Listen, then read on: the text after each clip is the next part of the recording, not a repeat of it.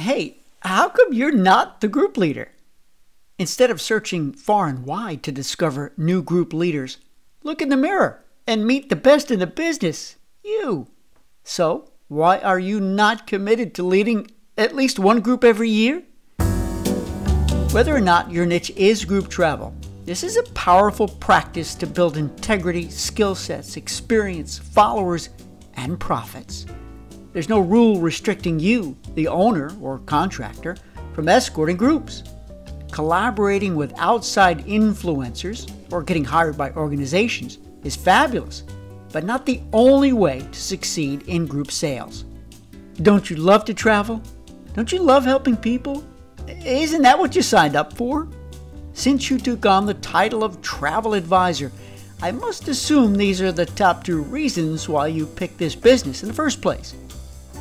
People hire you because they trust you to lead. Keep coaching them where to go next and start inviting them to come with you. Number one, go where you are an established expert. Having had previous experience at that destination or on that brand instills confidence and further builds your niche reputation. Talking about your times there, showing pictures and videos will help you seal the deal. Having hindsight will help you deliver a wondrous experience. Who says you can't go back and take family, friends, and clients? Number two, go someplace new. What's on your bucket list of places to go and brands to experience? Don't be shy about telling your followers that you've never been there before. It's okay. In fact, leverage it. Express how excited you are personally to experience it for the first time and why. People will love your honesty and they'll feel comfortable following you, your agenda, your itinerary, and your leadership. Number three, invite your family and friends, everybody on your list, plus their family and friends. You can do some list segmentation if you know for sure that certain people would not be interested Otherwise, spread the word far and wide to everybody you know. Let them opt out of additional communications if they're uninterested in the trip that you're promoting. Hey, at least they will see that you are actively leading groups. It's okay to blend your groupies. Number four, make your past clients your VIPs.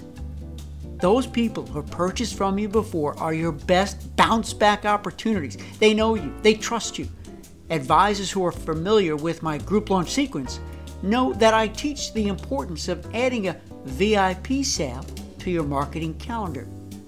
Basically, one day before you open up for bookings, invite your VIPs to have early booking access.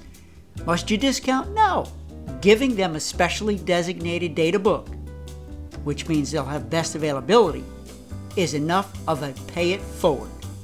You are making an important statement of loyalty to them. Number five, make it an annual group journey. Bringing a new set of people together who have similar interests in traveling with you will surely create new friendships too. Heck, when I completed my partial ship charter on board the AmaKristina, April 2017, I brought together quite a variety of friends, family, and colleagues who had never met before. Now they're friends. I'm confident that your group will grow every year. Soon, you may need to do too.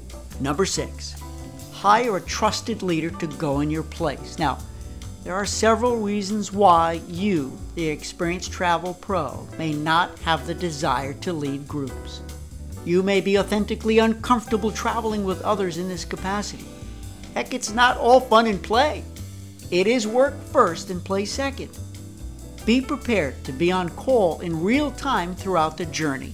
And if you are that advisor, not really willing to lead the group, I respect your choice and encourage you to identify a trusted colleague, friend, or super client to fulfill this opportunity in your place.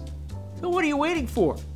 Imagine if I have just convinced you and hundreds or thousands of other advisors to commit to leading just one group a year.